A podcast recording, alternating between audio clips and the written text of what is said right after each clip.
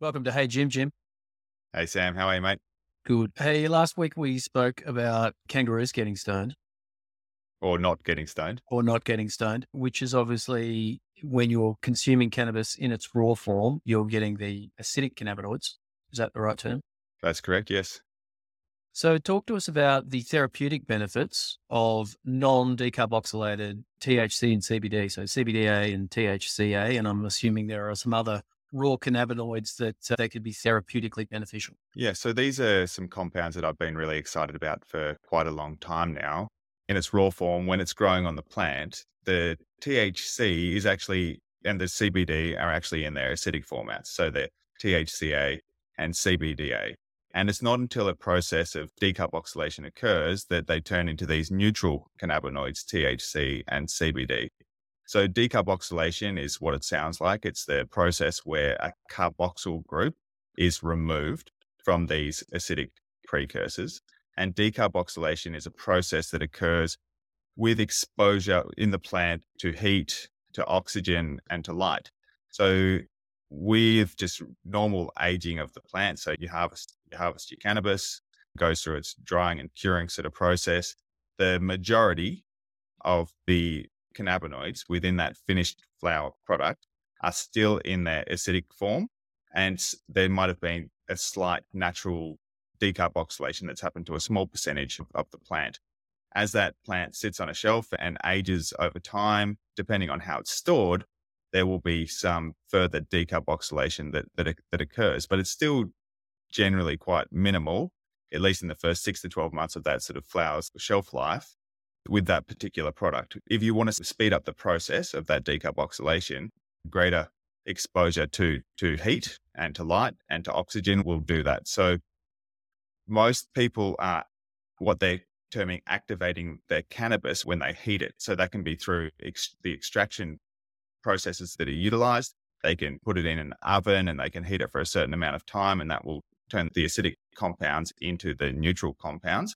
Or when someone puts it in a vaporizer or uses uses it by a combustion method, that intense heat, even for a short period of time, will naturally decarboxylate that flower. And so most of our studies have been done on the these neutral cannabinoids, THC and CBD, and they can provide wide ranging therapeutic effects. But the acidic precursors as well, which are abundant in all of the cannabis that is being produced, also have their unique characteristics that can provide therapeutic benefit. So, if we look at THCA specifically, THC has specific activity that's very different to THC. It doesn't cause any intoxication, it doesn't directly interact with the body's cannabinoid receptors in a significant way.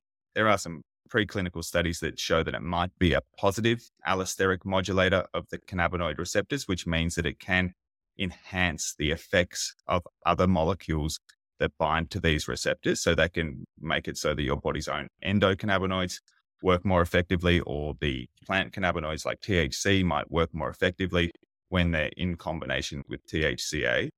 But most of the effects of THCA are through different receptors that are part of what is known as the expanded endocannabinoidome rather than the classical endocannabinoid system.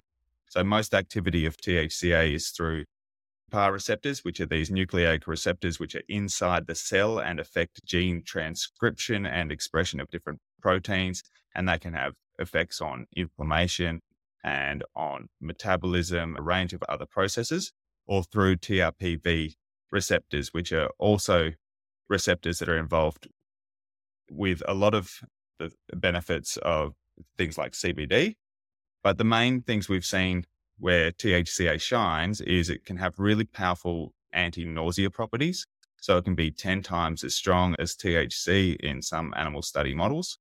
And it also seems to have some immune modulating and anti inflammatory effects through these PPAR receptors. So consistent use over a period of time. And it does take a couple of weeks before this gene transcription protein process does take effect but it can have some powerful anti inflammatory and immune modulating benefits as well.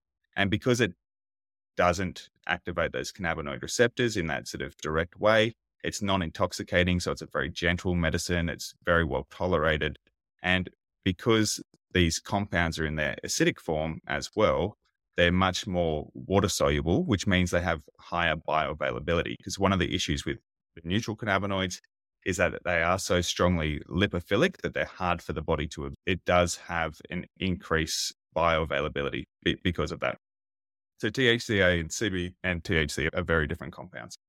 So these aren't present in oils mainly because the production process to create the oil requires it to be made under heat or pressure to extract the cannabinoids, and therefore it's decarboxylating it in that process. So if you That's wanted correct. to create an oil that had, say, a high concentration of THCA or CBDA, you eh, you'd you'd have to have a whole different extraction process, and people just aren't doing it because there's not demand for it, or because there's not a, a wide enough understanding of the therapeutic benefits of it. There's, yeah, those two reasons, de- definitely. So the lack of understanding of the ther- the therapeutic benefit, the demand's not there because it doesn't have the same hype around it as CBD and THC. But the other thing is that the commercial extraction processes like ethanol and CO2, which can do high volume extraction runs, so people can put large amounts of biomass through at one time and create a relatively large output, they naturally decarboxylate the product. So they're the most commercially available and commercially viable for big operators.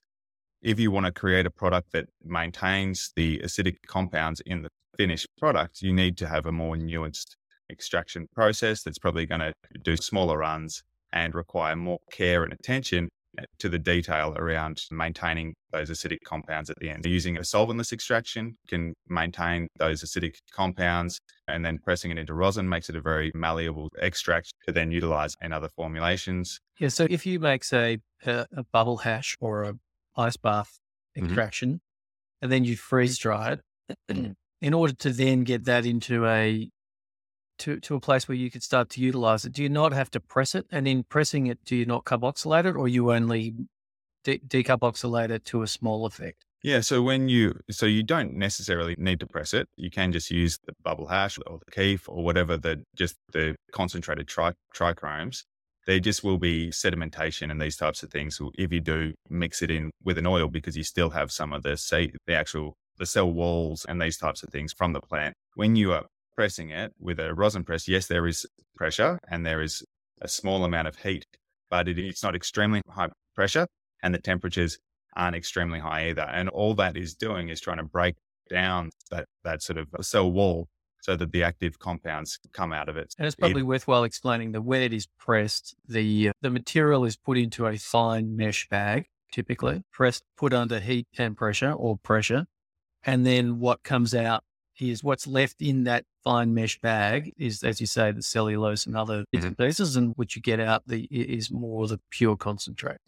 That's correct. Yeah. So then we've spoken a bit about THCA. Like I said, they're very di- THCA and THC are very different compounds, but both have quite, you know, quite interesting therapeutic potential. THCA, I also should say there are, there is some evidence for certain individuals that it can be a powerful anticonvulsant medicine as well, but it seems to be only in subpopulations within those with epilepsy. Then when looking at CBDA, and this is one that I think we should have in much greater abundance, CBDA and CBD seem to work quite similarly. CBDA has that same pleiotropic mechanism where it activates a range of different receptors, enzymes, and neurotransmitters. So the promiscuity of CBD is maintained in, in CBDA. Because it's in its acidic formulation, like I said, it's more water soluble, which means it has much greater bioavailability. So it can be absorbed up to 50 times more than CBD. So that's going to mean it's going to be more efficacious at lower doses because of that increased bioavailability. It does seem to also have some other added benefits. It seems to have stronger anti inflammatory effects than CBD through COX2 pathways, which is how some conventional non-steroidal anti-inflammatory drugs work. It does seem to have stronger binding affinity to certain receptors as well, including the serotonin receptors and the TRPV1 receptors, making it more potent at certain receptors that CBD acts upon. The biggest difference between CBDA and CBD, though, is that CBDA doesn't have that negative allosteric modulation of the CB1 receptor that CBD has. And that is the action that makes makes CBD increase the tolerability of THC. So one of CBD's main benefits is that it reduces the intoxicating or anxiety provoking nature of THC. And so that makes it more tolerable, widens the therapeutic window. There are some synergistic benefits of having them together. But for certain individuals, that dampening down of the effect of THC at the CB1 receptors can actually reduce the efficacy of THC as well. So you end up needing to use more. It might be more tolerable, but you end up needing to use more because the activity is lessened. So CBDA doesn't have that effect. So when you put CBDA and THC together, you get the full full effect of the two combined. But if you're using it to try and moderate and modulate that the response to THC, you're just not going to get that same effect with CBDA. I really think CBDA and THCA should be present in a lot of our formulations, either on their own or in combination with these other compounds. Can you find any products today with these CBDA and THCA in them? Look, with a lot of these, I have traditionally got them to get the whole flower because, like I said, that's still got the majority of its cannabinoids in there are in their acidic form. And getting them to either eat a little bit of raw cannabis or to actually use it in a tea, creating a decoction because of that water solubility, you can use it in that way. There are a couple of companies that have some CBDA in their products. Are we allowed to name those? I don't think so. Oh, probably not. But there are there there are a couple of companies out in there. Oil, in oils. In oils. There there was a bit of talk over the COVID period, people talking about consuming raw cannabis as a anti-inflammatory that may mm. have some benefit for folks who had COVID. And I remember when I got COVID, I just ground up some of my prescribed flower mm-hmm. and ate it with some peanut butter. Is that getting a heroic dose of CBDA or THCA? Is that a good way of doing it or not really? Yeah. So look, the COVID, that COVID study was done done in a test tube. So whether there's translational effects into humans is yet to be de- determined. And the thing that study showed was that the acidic compounds, predominantly CBDA and CBGA, I think THCA a little bit, but I don't think they studied it as much because of the federal regulations in the States with any THC products. So it was more looking at CBDA and CBGA from my recollection.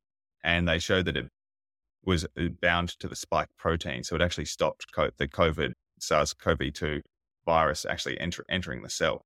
So it wasn't just about reducing inflammation and having an immune modulating effect to stop the inflammation that, of the body. That yeah, cytokine storm. It was like a nightclub bouncer.